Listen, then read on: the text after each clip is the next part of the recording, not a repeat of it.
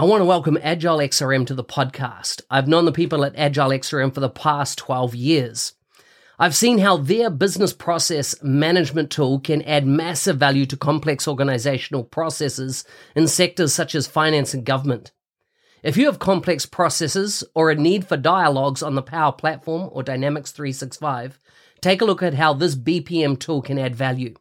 You can find them at agilexrm.com or check out the show notes for more details. Welcome to the Power Platform Show. Thanks for joining me today. I hope today's guest inspires and educates you on the possibilities of the Microsoft Power Platform. Now, let's get on with the show.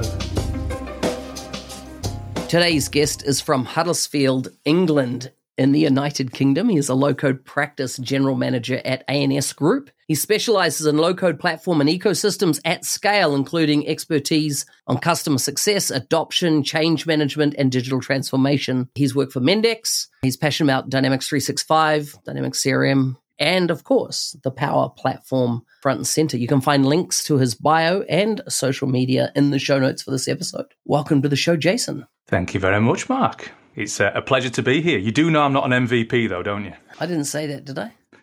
no, no, no, no. You didn't. But I only thought you used to have MVPs on when I used to listen to your show back in uh, back in the day. Yeah, it never started with MVPs. That's the thing. It never started there. It always started. My first episode was with a partner out of I think a Denmark and I went a whole year and a half of interviewing folks that were, you know, like James Phillips from Microsoft, all the, the kind of senior people. Um, you know, Charles Lamanna wasn't where he was now, but him, uh, Ryan, and a whole range of them. And then I was like, I'm really enjoying this. I want to go to two shows a week. And that's when I introduced the MVP show and just focused on business application MVPs. And I thought I'd run out, right? I thought I'd run out because, but the thing is, is that new MVPs keep coming. They've got new stories. They're unique. They're diff- from different geographies. So yeah, the, the, the business application podcast started with, um, all comers before I then did that MVP show separately. Yeah, it's, it's always it's always been a show that I've always listened to. Mm. So I mean, I'd, I'd, regularly go out for a walk to take my mind for uh, a bit of a chat, mm-hmm. and I'd listen to I'd listen to just one of the podcasts while walking. Nice. So it's. Uh, yeah, it's part of part of the life of a of a of a consultant in the dynamics area for sure. I love it. So, who is Jason? Where and what do you do? Um, food, family, and fun. Always like the audience to get to know you personally before we jump into your tech roles? Yeah, great question, and I always like the food, family, and fun. I even incorporate that in uh, in getting to know our our team as well. So we we regularly run spotlights, and it's always food, family, and nice. fun. You know there's a fourth so one? There's a fourth one. Is it a fourth yeah. one? What's the fourth one? Friends, and that and that came, that came up yesterday randomly. I said, "Oh, tell me about food, family, and friends," and um, I was like, "Oh, where did that come from?"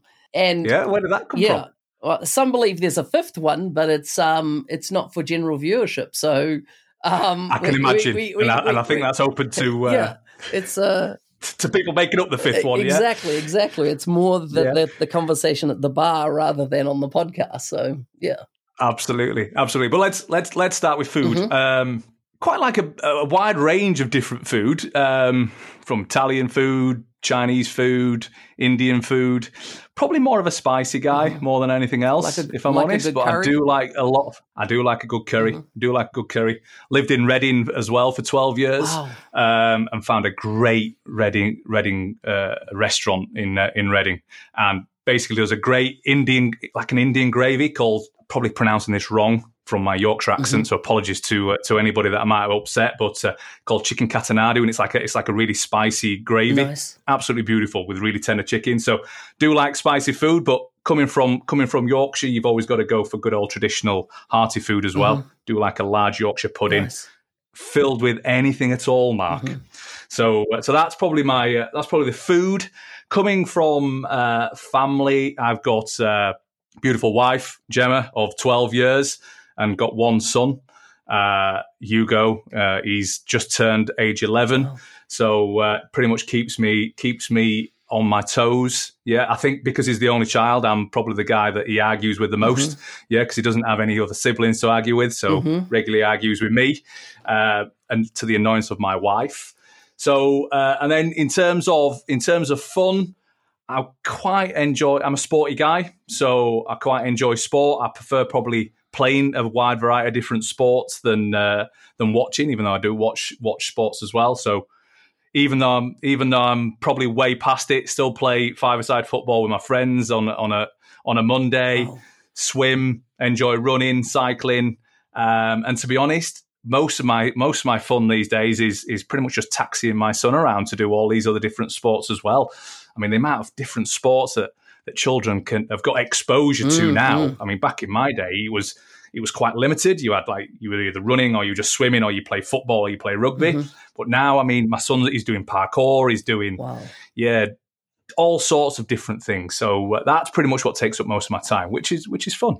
Seeing seeing your own children yeah. grow and uh, and enjoy all these different things. Well, out of that introduction, I have so many questions. One question number one: You lived in Reading for twelve years. I did live in Reading for twelve How years. How yeah. did you survive living in Reading? Like honestly, I was asked, would I go when, you know, because Microsoft was out there when I was considering going to the UK. And I'm like, I would never, ever, sorry to anybody that loves Reading, but live in Reading. I, I, I uh, we, we still go down. We yeah. still go down now. I mean, my wife, I met my wife. Uh, I mean, well, first of all, why would I live in? Mm-hmm. I, I, live in Huddersfield. So if you've seen Huddersfield, I've not seen Huddersfield. Uh, there's nice areas and, and, good areas of, of everywhere, mm-hmm, Mark, mm-hmm, as you well mm-hmm. know. Um, but I, I pretty much went down to Reading um, because that was the IT yeah. hub, essentially. Mm-hmm. That M4 corridor is what it was called. Yep. You had Microsoft there, you had SAP there, you had Oracle there. All out of the All CBD, the right? Were, Everybody out of the CBD uh, and out there. Absolutely. Yeah, yeah absolutely. And uh, and I actually joined um, a partner that was down there, but it was a Lotus Notes partner. Mm-hmm. Wow. Um, and I ended up just moving down there wow. for uh, yeah. Well, more that's, questions. That's probably a different story. There's probably even more questions. Wow. Absolutely. How long have we got? Yeah. Yeah. yeah. Uh, but uh, so yeah, I joined a Lotus Notes partner that were based in Reading. Mm-hmm. So I, I, basically moved to Reading, um, and then yeah, I, I, spent pretty much. This is probably now pretty much going into my career, but. Mm-hmm. Um, I spent five years as a Lotus Notes developer, building solutions on Lotus Notes, Lotus Domino, and all sorts of good things like that. I actually looked it up in, in terms of Chat GPT as mm-hmm. well. What was the first low code platform? And if you actually put it into Chat GPT, it actually says Lotus Notes was traditionally probably the first low code platform. Did, did, I tell you that there's no swearing existed. allowed on this podcast? Classic. Is that because it's now uh, part of IBM, Mark? Is that what it is? no. Or it used to be no, part of IBM, it used to be. It? As in, you wouldn't believe it. I've, yeah. I've been in IBM about two years, four or five months. And when I joined, Lotus Notes was still the email system. And I heard your podcast that said and it. And the f- fanatics in here that just loved it. And I'm like, have you? Because this is the thing: is that is it called Stockholm syndrome, where you start to, you know, you only see everything. And well, the thing is, is that what I noticed with coming into IBM is that they think, oh, I better be careful. I still work for them. What I say, they think their stuff, is, excuse me, is so amazing. And I'm like, it's so amazing because they actually don't know what's outside. It's like, you know, if you've been fed tripe all your life and you think, you know, the, the, all the different ways you can make tripe is just the best thing to eat, and you've never tasted ice cream, you've never had bacon, you've never had everything else in the world, and you just think this is the best thing. And it's just like, oh my gosh, they have no idea of concept of personal productivity with tool sets like M365 because they've never touched them and experienced them because it was such a controlled ecosystem inside the company. And it just blows my mind, the fanatics.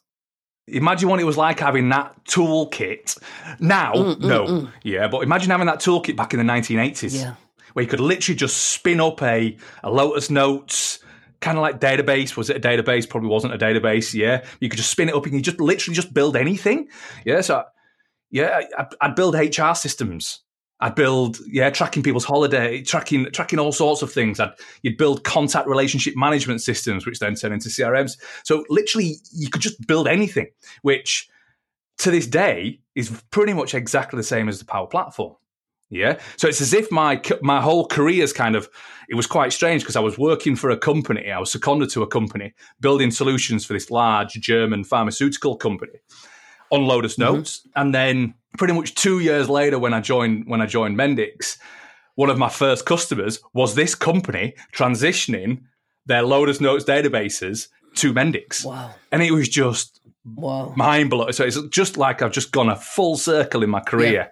I mean, I've been in IT now for for essentially two decades, but Mm. it's quite strange seeing trends come round. And I mean, Lotus, Lotus, Lotus, what's it called? Lotus scripting or Lotus Note script. Essentially, it's a little bit like Power FX. Wow. Yeah, it's his own little mod- modeling tool, Mm, so mm, mm, or mm. pro- programming language. So it was quite an interesting, quite interesting. Mm. Are you saying Microsoft? So we have completely vibed. Microsoft took their ideas from uh, other companies. I mean, that wouldn't go back as far as was, as DOS, would it? No, no, absolutely not. um, not at all, Matt. No, Matt. Microsoft come up with all sorts of uh, original. come up with their with their own tools all the time. Yes. Actually, Microsoft CRM is pretty much probably one of the only tools that they've probably written from scratch, isn't it? I still call it Microsoft CRM, by the No, way. so I, I know it's D365 Yeah, yeah. CE or whichever one it's called. Uh, I still call it CRM because I, I think I came into the market back in 2006 and it was transitioning from 1.2 to version 3. So I had some customers, large Mhm. Library in Britain, you can pretty much guess the name, We were still using 1.2, transitioning over to version 3. God knows what happened to version 2. I think I read the story that they kind of canned version 2. I've been in I've been in it since version 1.2 ish. So Moving to 3 and then 4 and 20 years. yeah.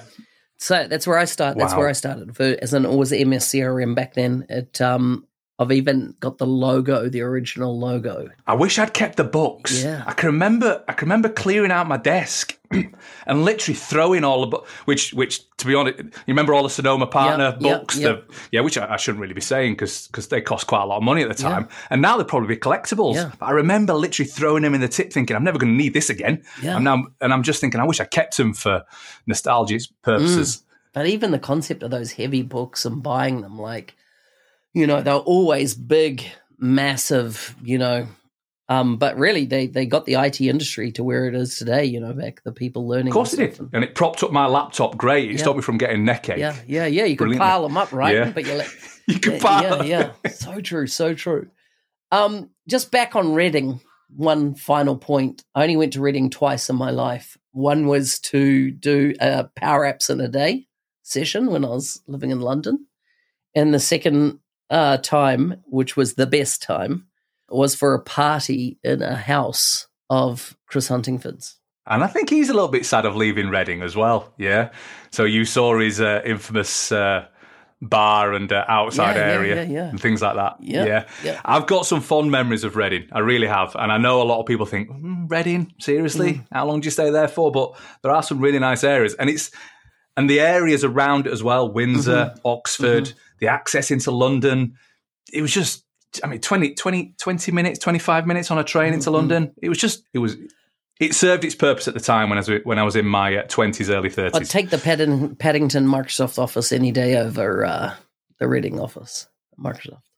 Yeah, I think I think they're even shrinking the Reading office, aren't they? I don't even think it's that it's that that large right? anymore. But uh, I remember TVP going down to TVP many times, running on the by the river and things. So yeah, Yeah. I've got some fond memories of Reading, even though yeah, it's probably not And the I most glamorous place in uh, in the UK.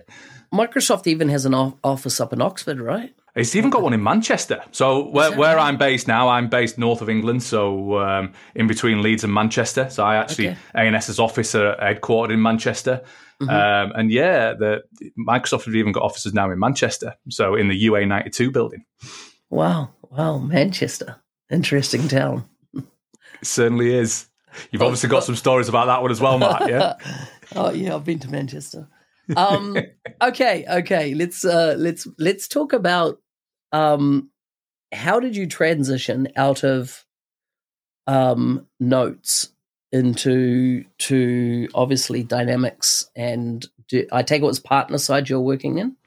Yeah, it was uh, again good question. Um, so finished university. Um, I probably one of one of the one of the the, the strange ones that actually had a computing degree, computing in business. Uh, learned Python. Thought this, coding's not for me. Yeah, but I fell in love with, with with Lotus Notes. I even did a dissertation in Lotus Notes between uh, relational databases and non-relational databases at the time. Wow. Um, so I just fell into Lotus Notes.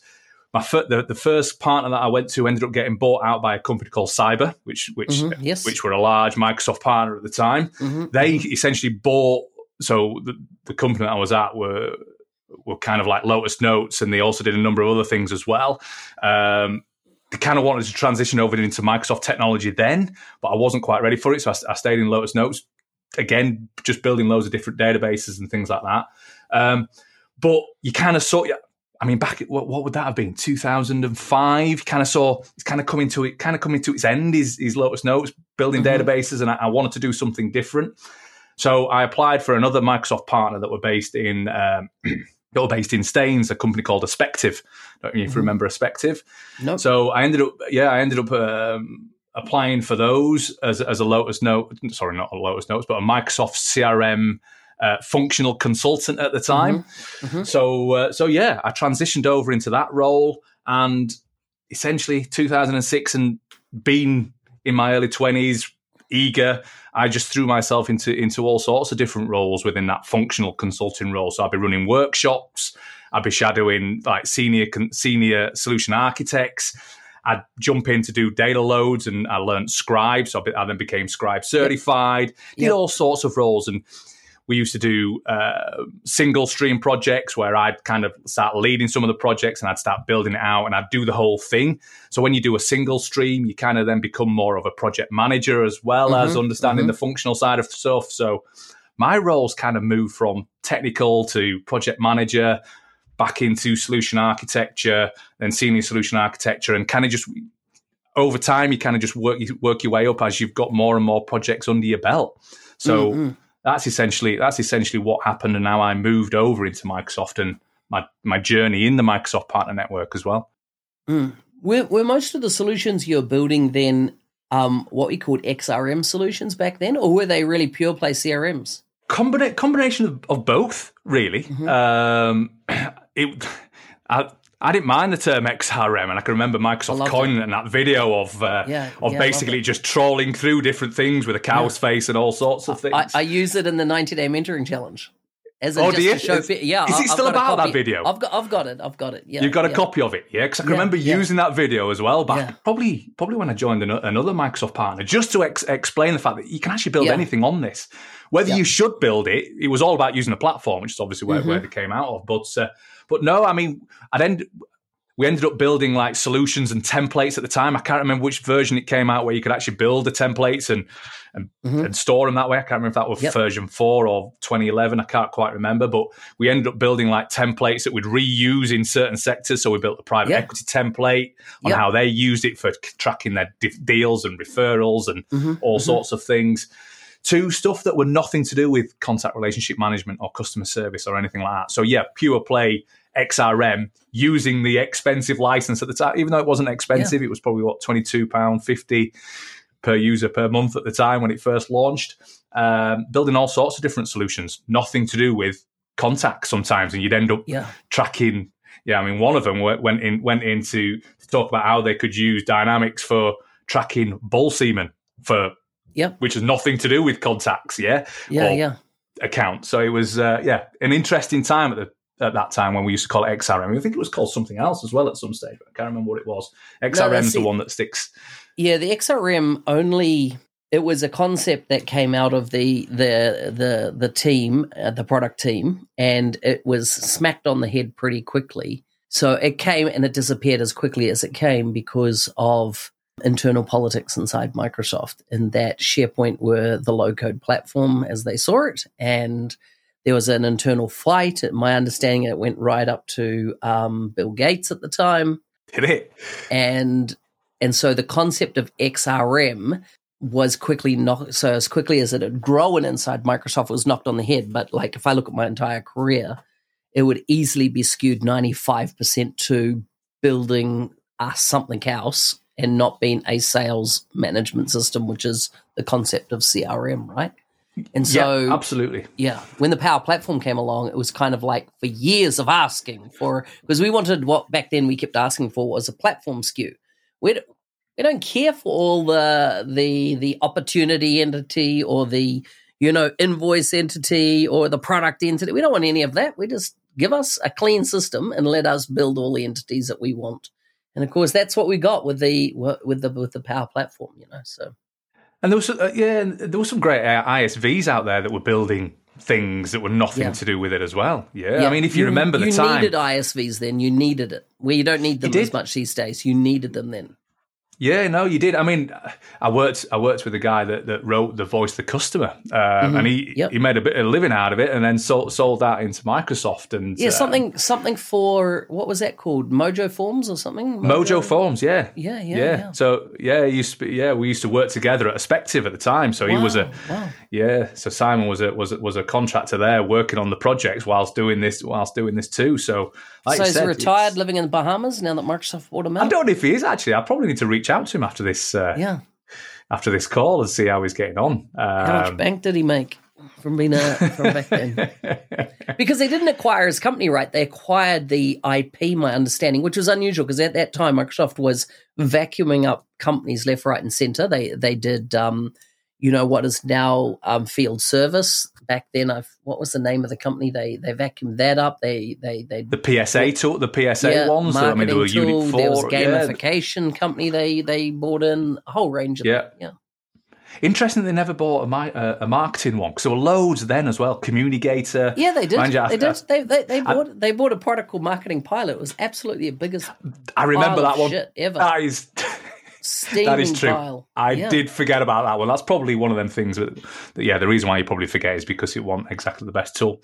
yeah Yeah. Yeah. But you always thought, we should, should, should they buy Click Dimensions or what was the other one at the time? Click Dimensions or Core Motives, wasn't it? Was, Yeah. Were, were the made two at the time. Yeah. yeah So, uh, and of course Click you know because I thought they would have acquired Click. I mean that many times I thought they would have, especially. um but I mean, hey, uh, Click made bank, right? I mean, I think they must have been one of the most successful ISVs. I think he sold the company for sixty million dollars when he um, when he sold it to VCs. That's a that's a bit of coin. That's brilliant. Yeah, no, Mm. absolutely, absolutely. So, so yeah, I mean, coming from that, we, we yeah we used the Microsoft platform at the time for, for pretty much just building all sorts of stuff, Mark. Yeah, yeah. Which, which uh, you know, which is is absolutely why I've I've been attracted to it. How many years were you doing that before you decided to chuck in your towel and and uh, walk away from Microsoft? So um, it was probably only two, two, 2021 that I probably did that. So what's that? Wow. 15, yeah, 15 or so. I didn't realize it was so recent that you walked and you left the Microsoft ecosystem only in 2021. So what COVID had got you down, got you depressed, and you decided to. I, th- I, th- I think it was probably, yeah. I mean, the so many projects. So the way that we used to run projects, we used to run large scale projects and, and mm. really quick projects, and we used to turn them around quite quickly. So I moved to a partner, which is probably one of the best moves I ever did. Really, was mm-hmm. moved to a partner called Zero to Ten. Yes, yes. you remember- you remember Zero to oh, Seven at the yes, time knew and- them well because they were they were big in the US, right? They kicked off that model of, I mean, Gus Gonzalez developed his career in zero to ten in the US. Um, now working at Microsoft, but they were they were masters of a rapid turnaround cycle and a business Yes. model that no other partners were doing, right? and and and the guy the guy that invented that business model, Patrick Lewis, he was he was a guy that was he was just ahead of the ahead of his time. Yeah, the mm. way that the way that he saw the market and he the way that he saw how customers should really adopt CRM is not mm-hmm. really going to a partner and and getting a partner to to do it to them.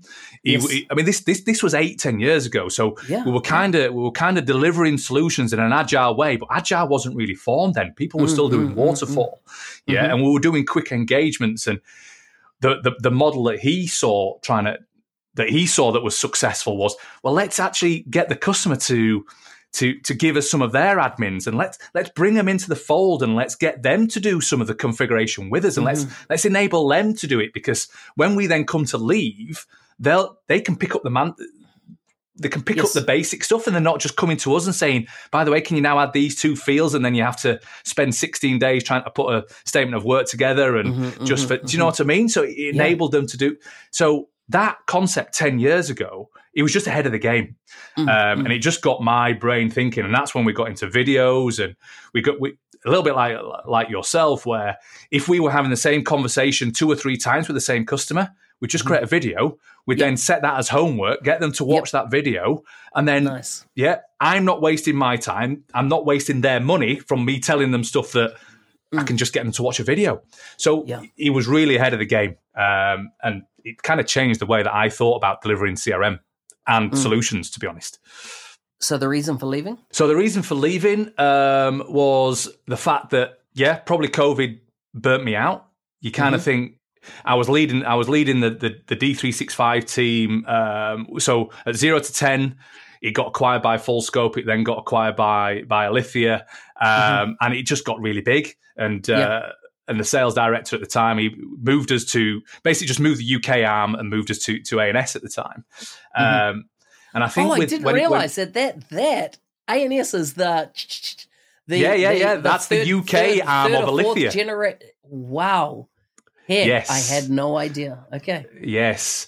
So, uh, so yeah. So we became then uh, ANS's D three six five arm, basically, mm-hmm, um, mm-hmm. which was born from from what what what we did at Alithya. Um, so why did I leave? I probably just how many times can you talk about sales processes? How many times can mm-hmm. you talk about what's the difference between a lead, a contact, and an opportunity? Yeah, and it just just got I'm just thinking, I just need something else. And I, I can remember mm-hmm. speaking with with Chris probably about five five years ago, and we're talking about mm-hmm. the Power Platform, and it's not just about building solutions; it's more than that. It's about enabling things. He then moved on to he then moved on to Microsoft, or he was at Microsoft at the time, and I just I just kind of got a buzz with with with low code at the time or Power mm-hmm. Platform, but it was yep. so the way that the market was talking about it, the way that Microsoft were talking about Power Platform at the time was quite immature. Um, mm-hmm. The way that the partners were talking about it was quite immature. I mean, people mm-hmm. were kind of building games. I don't think people really knew what to build. They were just trying to prove what the technology was, and they were just yep. talking about how great the tech is. And it's like mm-hmm. there's so mm-hmm. much more to it than tech. Yeah, how do you mm-hmm. actually enable a customer? What value does this bring to a company? Um, and during my time before I got to it as well, I started getting obsessed with more around the adoption side of Dynamics mm-hmm. 365. Interesting. So actually, it's not just about the projects; it's understanding what what the outcomes that they're trying to achieve, and then feeding that through the project, and then making sure that they're adopting those outcomes and they're measuring those outcomes, and and just driving adoption. So I ended up getting myself ProSci certified.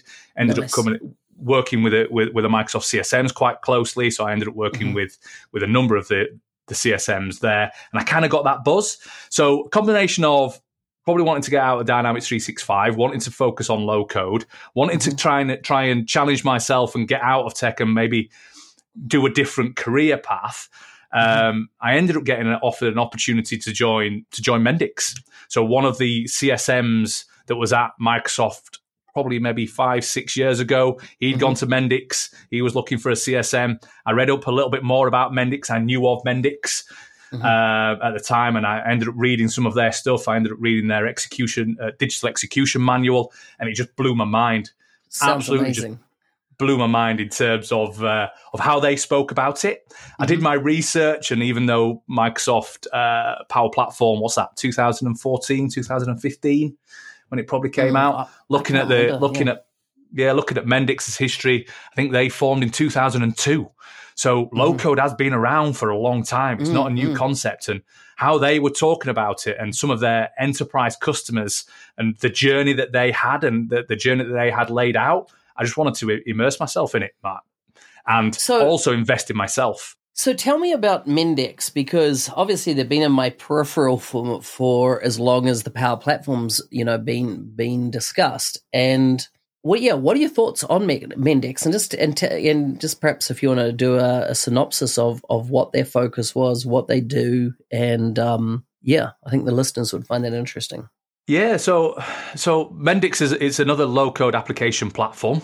Mm-hmm. Um, if you if you look at the if you look at the um, the Gartner reports and the Forrester's reports, it's mm-hmm. It's always in the top three. Well, if you look at the if you look at the Gartner report, it's always it's always the number one. It's always the one mm-hmm. that's that's out there in the front. Um, I don't look at um, that. I only look at Forrester's report. You look at Forrester's. That's because they've over they overtook Microsoft overtook them. Yeah, I yes. get I get it. Um, I think that might change. I think maybe maybe Mendix took took the uh, took the eyes off the Forrester's one and just focused maybe too much on Gartner. I don't know. Yeah, yeah. But they didn't, um, they didn't take the right people out for lunch and dinner and maybe uh, and and and and a holiday in the in the Seychelles or something. Absolutely, yeah. absolutely. But uh, but yeah, I mean, as, as in terms of in terms of a tool a tool itself or, or, or an application development platform, um, it's kind of aimed at both. Again, we all I think we all hate the term citizen developer, but it's kind mm-hmm. of aimed at, both. And it was kind of it's yes. kind of so you take the top three. There's the top mm-hmm. three players in in the low code um, space, and that's Mendix, OutSystems, and, and Microsoft not in that order, being the leaders. No. Yeah. yeah, yeah. And you probably look at all them three, and you even look in the top that top right hand quadrant of, of, the Gartner mm-hmm. one, you've got Appian in there, and you've got Salesforce and ServiceNow. Yeah, but Appian's more around probably business process modeling. Mendix was kind of the one that was aimed between citizen developers and pro developers. So it had it, it, it had its own. It had a tool that was click and drop, a little bit like the mm-hmm, Microsoft mm-hmm, config config um, tools as well as like its own Studio Pro aimed at mm-hmm. developers doing extending it and doing more stuff to it. Where OutSystems is probably more from what I from what I research, my opinion, is probably more aimed at the pro dev. And um, ServiceNow, ServiceNow. ServiceNow is it's got its own tool, hasn't it? It's more built on mm. top of its its service desk tooling. Yeah.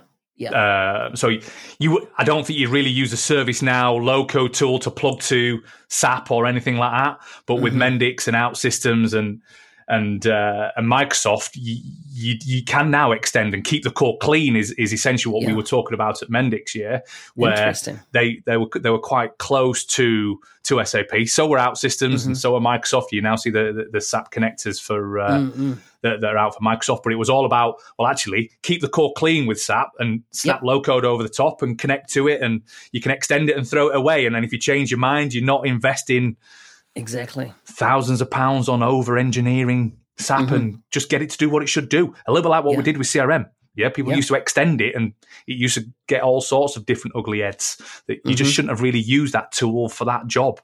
Yeah. Um, so yeah, so it, it's it's a tool that's um, that caters for that two different side, side, sides of the coin in terms of pro dev and and, uh, and citizen dev, as well mm-hmm. as it's more external focus as well. So you can literally build apps that you can download off the um, app source or things like that. Yeah. So I saw really great solutions that were external facing, that basically banks were, were, were using Mendix. So basically, people could download and access their bank details via a Mendix solution. So, yeah, so much more, more you could do cons- consumer facing apps, not yes, which is interesting. Abs- absolutely. So therefore, when I when when I went into Mendix, it was mm-hmm. a lot of the t- a lot of the t- a lot of the time it was Mendix versus Microsoft or Mendix versus OutSystems. Mm-hmm. mm-hmm. And as the Gartner model started changing and out and, and the market started changing, it was like, I mean, what's the stat? Gartner saying that in 2005, which is a couple of years away, mm-hmm. companies will have probably four, five low code platforms in their estate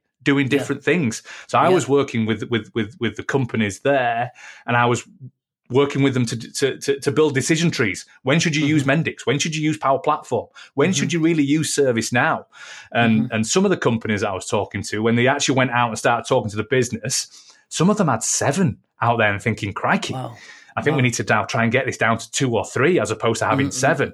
The mm-hmm. finance team were waiting on IT to try and do something for them. And in the meantime, whilst IT were focusing on probably sorting out their data, they went out and bought Bryter or something like that. Mm, so mm, mm, there's all mm, sorts of low code application tools out there now. Interesting. What were being in Mendix, were they worried about Microsoft?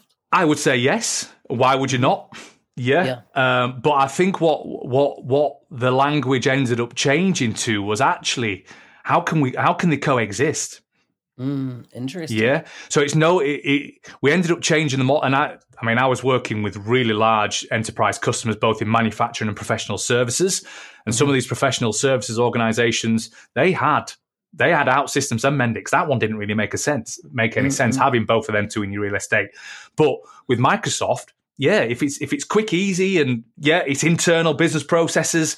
Why you why potentially use Mendix when yeah when Power Platform will will do the job? Um, mm. So it was more talking about coexisting. And then the argument was well, the first argument really is do you buy or do you build? Yes, if you buy something off the shelf, absolutely fine. But if you're building, okay, now is it low code versus custom dev? Yeah. Okay. And then if it was low code, okay, now which is the right low code solution depending mm-hmm. on your use case that you're trying to actually achieve? So it was all understanding the business solution first or the business problem first before mm-hmm. you then defi- define which is actually the right low code tool for that job. If you're wanting to build a mobile, a mobile responsive solution that people can download off their off off app source that uh, that they can then connect to their data from an external perspective. Would you really mm. choose the Power Platform for that? You could, but is it mm. the right tool for the job? Yeah. So so it was it was it was more of a coexisting discussion as I as I started going through through my time at uh, at Mendix. What what do you think they do better than the Power Platform in in, in your your opinion? So it's quite interesting because some of the guys in the team now have actually gone through the the rapid training for, for, for Mendix, and some of them actually quite enjoy that user interface and the, mm-hmm. and the mm-hmm. ease of building solutions. Some of the solutions that I saw didn't even look like low code solutions, but you could probably say that about Power Platform as well. Mm-hmm. What do they do? What do they do different? They probably class themselves more as more as a, a one stop shop. So everything's built into their tool, and you know, you, and what I mean by that is it's got its own like um, way of tracking epics and user stories with, within it within its own tool set. Yeah, mm-hmm. you didn't have to have DevOps to push it. You didn't have to build pipe, so you didn't have to have loads of different products. It had it all mm-hmm. built in. You didn't have to install a COE toolkit. It's already had its own monitoring mm-hmm. solution in there that you could tap into. So it was pretty much a a one stop solution that that, that, that you were working working mm-hmm. within, if that makes sense. What did they do better from a marketing perspective? Um, I'd probably just say, well, I mean, if you look at the Gartner, if you look at the Gartner report, that's probably one of the weaknesses that it says Mendix is. But it, I, th- I think how it talks about low code um, and how how they educated us when we came on, it's don't fixate on what the use case is. Mm-hmm. Yeah, we're trying to push the platform here. It's a, it's a mm-hmm. capability. Yeah, it's not just one thing. And whenever new salespeople came in, it's like, what's what's the use case that I'm trying to sell? What's the use case that I can get mm-hmm. into mm-hmm. that I can get into with this customer? It's like you're not quite understanding this. This is a platform kind mm. of a kind of a speak yeah so we should be looking at trying to get three to five solutions that we're trying to solve as opposed to just trying to fixate on one and then they were building all sorts of different uh, different solutions in their Mendix marketplace that people could download. So mm-hmm. Yeah, I mean, from a marketing perspective, it's probably just a different language, if that makes mm-hmm. sense. But now the I, th- I, think Microsoft have probably caught up with it. I won't say caught up with it, but they use that same language as well. I, I can remember mm-hmm. listening to uh, to Ryan's uh, keynote speech, and I think I mean, what did he say? Low code is not just about technology anymore. It's about everything else. Yeah, it's about how you roll out low code. It's how you get people ready. It's how you roll out them capabilities and scale and change how people work. So that's been the refreshing change, I think, um, over the last couple of years on how Microsoft are now starting to talk about low code as well. Any do you, and I know I'll make this my last question about Mendix. Any do you uh, like? Do you think they um, they've had the opportunity to be acquired. Like I, I, would see, you know, an Oracle acquiring them. I could see an SAP acquiring them, um, you know, to fill out their kind of um, solution portfolios. So uh, yeah, I mean, they already did. Yeah, so so so they already got acquired. So they got acquired probably about three four years ago. Quite okay. a nice quite a nice sum. They got acquired by Siemens. Oh, okay. uh, yeah, so okay. Siemens so Siemens, Siemens are huge. Yeah, they yeah, they do yeah, all yeah, sorts from building trains to yep. Yeah, but they mm-hmm. ended up being being they ended up being an IT company as well because they obviously mm-hmm, needed mm-hmm. a platform to, yes, to, to be able yes. to produce all the manufacturing stuff. So they actually acquired Mendix as a mm-hmm. bolt on to, to, to, their Teamcenter solution wow. at the time.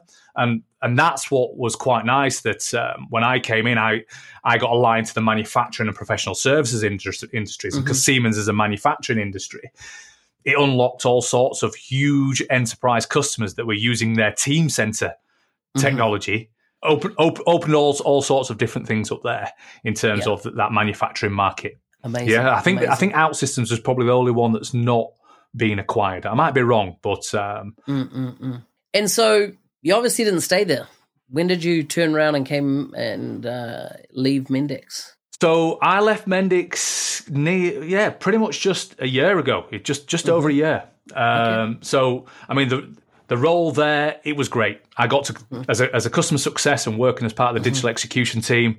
I got I got I got to understand customers that were my portfolio of customers were pretty much at the different stages in their journey. So some of them were mm-hmm. starting mm-hmm. Starting out with low code and, and, and Mendix. Some of them um, were basically already at the structure stage, while some of them were at scale, building mm-hmm. hundreds and thousands, well, hundreds of, of solutions on, on Mendix. So I got to see the whole spectrum, which was quite nice. Mm-hmm. I got mm-hmm. to see how companies were structured or trying to structure themselves from an app dev perspective. Mm-hmm. Do they take the centralized model or the decentralized model in yep. terms of a DevOps model? So it was yeah, quite yeah. nice just seeing that.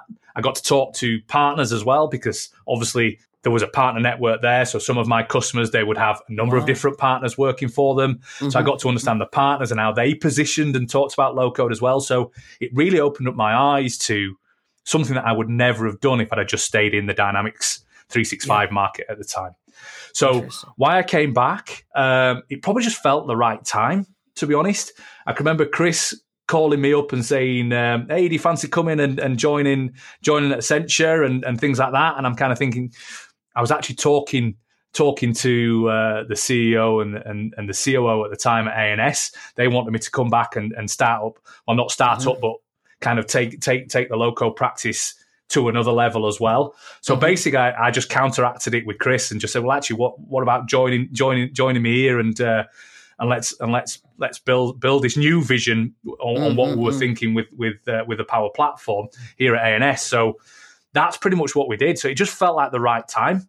Um, it felt like the right time because when when I was talking to partners before, they were fixated on just building solutions and yeah. what Mendix were trying to do. They were they were building their own digital execution practice, trying mm-hmm. to actually un- work with their partners to try and ex- expand the platform within with, with, with uh, within their customer base.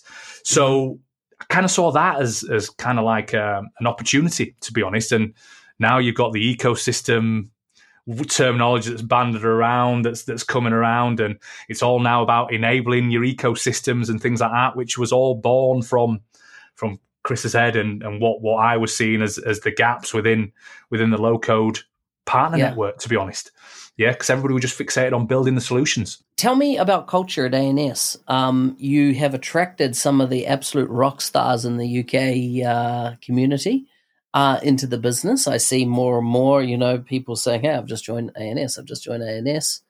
Um, when I lived in London, I'd never. Sorry, I've only heard of ANS in the last two years. I never came across them at all while in London. Um, that was why it was interesting to hear the history just then. Is it the best partner to work for in the space in the UK? I enjoy I enjoy working here, Matt. I wouldn't have returned otherwise. So I always mm-hmm. enjoyed the culture.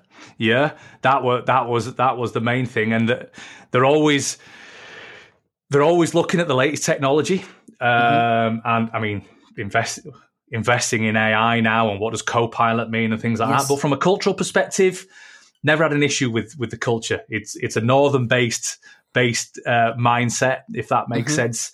Um, they have fun. Everybody works hard, but they, they have fun doing it as well. So, cultural wise, I think I, I think it's great. Now, attracting has it probably changed? over the last 12 months, yes. I think if you bring somebody like Chris in as well, who's who's big in the mm-hmm. community and uh, and well known in the community, uh, that obviously brings in a different a different mindset. We we're getting he- heavily involved in the community a lot more than what we used to do as well. Um, yeah. And it's more for just it's more for just I wouldn't say it's brand awareness, but it's yeah, it's mm-hmm. more of getting get we're seeing we're, we're, we're seeing the team growing mm. and, and, and contributing more in the community than what they've ever done as well. Yeah. Um, I mean, people are talking at, at, the local communities, they're talking mm-hmm. at the mm-hmm. at the bigger events, so it's just great to see. I think the community, yeah. I think the culture has it was great, and I think it's I think it's got better over the last twelve months, if I'm honest. And some of the some some of the names that have joined, the likes of of your Janets and your Kyles and your Dans, mm. and yeah, these these these are your names in the community it's great just seeing their perspective and, and merging the two together. And yeah, the customers can only get a great experience from all these different mindsets pulled together. Yeah. yeah. yeah, It's quite interesting trying to trying to rein all them different mindsets in and trying to trying to merge the two different visions on what what good look what good is that look what what does it look like. Yeah. Um, but yeah, it's we're getting there, and that enablement piece, the ecosystem piece, and how we deliver the portfolio is is is quite uh, is quite unique. Fantastic. The last little topic area I want to chat on before we wrap things up is your um, your fascination on tubes.